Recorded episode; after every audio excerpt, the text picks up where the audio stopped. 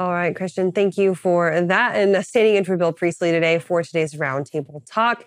We're talking a little bit about what's going on in the Southwest Desert and why it is such a hot button space for all types of innovation. We've got Noi Mahoney joining us with us right now. He's our Borderlands reporter. We're also hopefully going to grab some input from the folks down at Arizona State University as well. Noi, thank you for being here and excited to, t- uh, to tuck into this a little bit with you. Thanks for having me.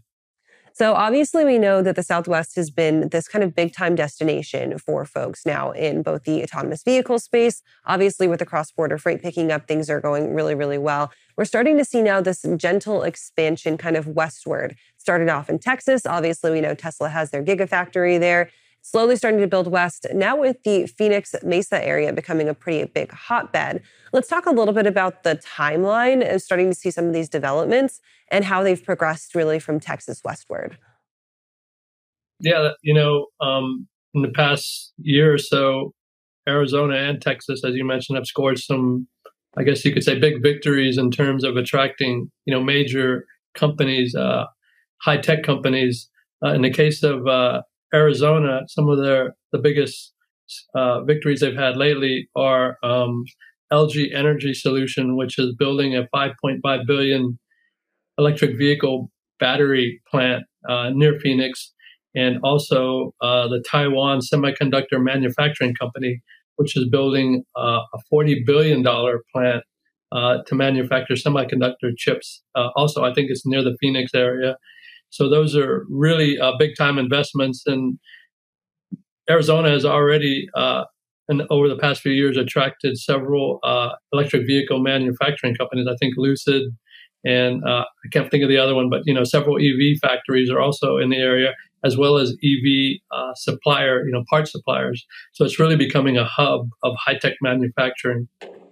And with that, we know that not only is there a kind of big pool of labor, especially coming out of the Phoenix Mesa market. But there's also this really great involvement and investment from both local and state governments. Arizona has some of the least restrict- restrictive state regulations on what it looks like for bringing in high tech investment. They also have really existing high tech investment there as well, specifically in the aerospace and defense industries. So when you're talking about folks in the labor market who are maybe looking to make that jump from like aerospace and defense technology manufacturing into this really great world of semiconductors and autonomous vehicles and electric vehicles, the talent pool is there, right? Are we starting to see our industry maybe not necessarily poach, but really attract some of this talent who has been in the area, who's been established, and who knows that they do good work?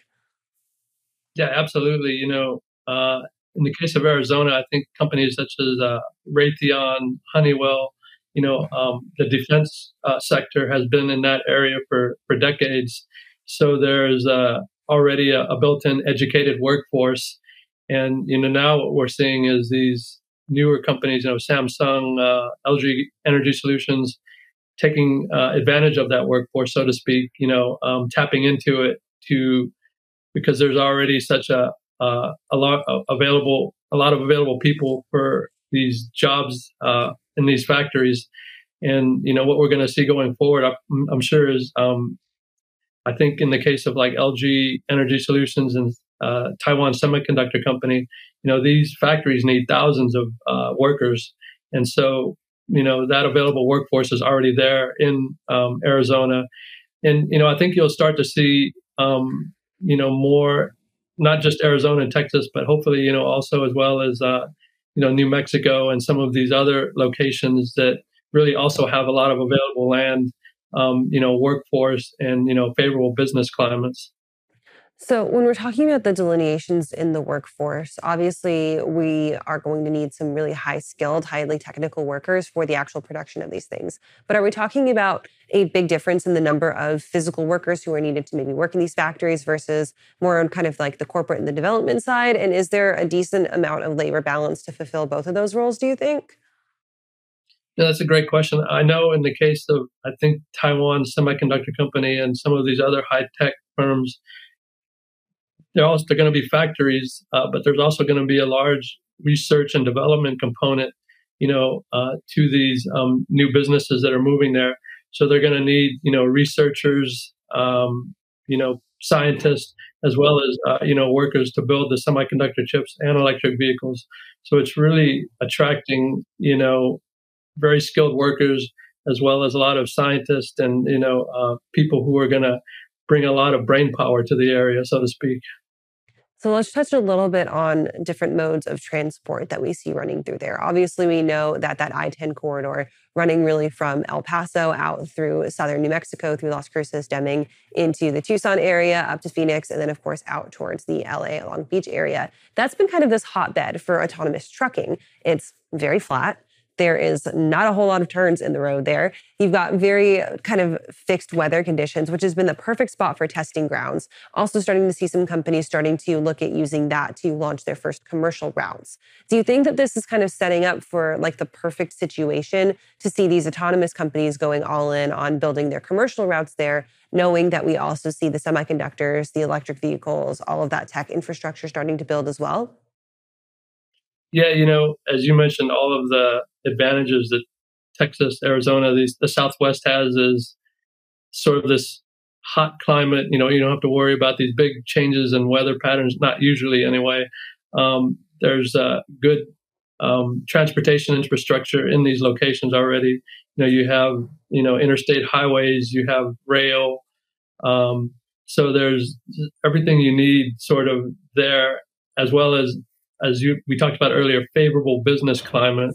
You know, in Texas, Arizona, you know, these southwestern states, they're doing uh, everything they can to attract um, these businesses, high tech businesses, as well as their proximity to Mexico. That's also a big attractor for a lot of these companies because a lot of uh, you know semiconductor chips, electric vehicles, a lot of their suppliers are are companies in Mexico.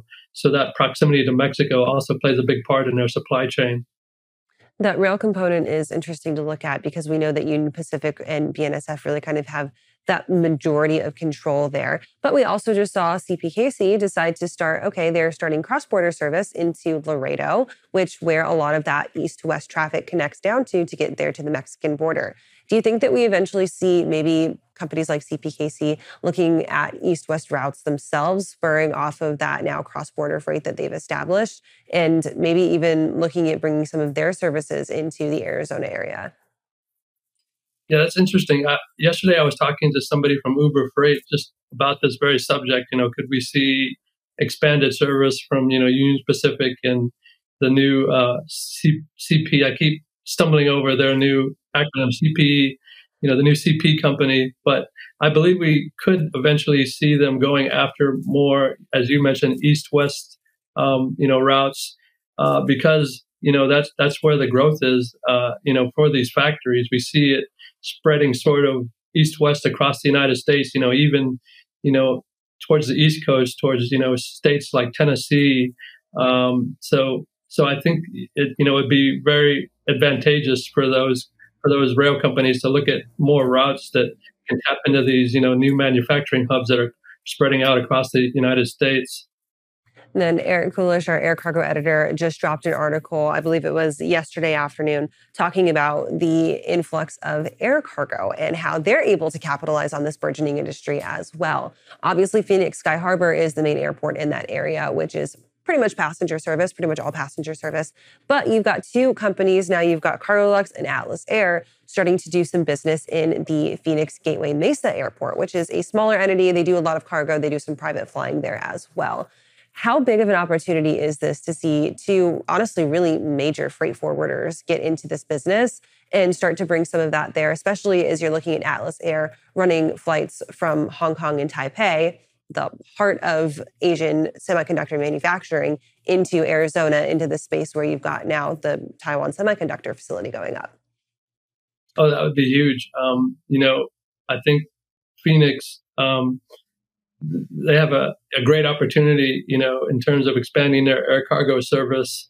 Um, you know, as we know, Dallas Fort Worth is a really big, you know, cargo hub, air cargo hub.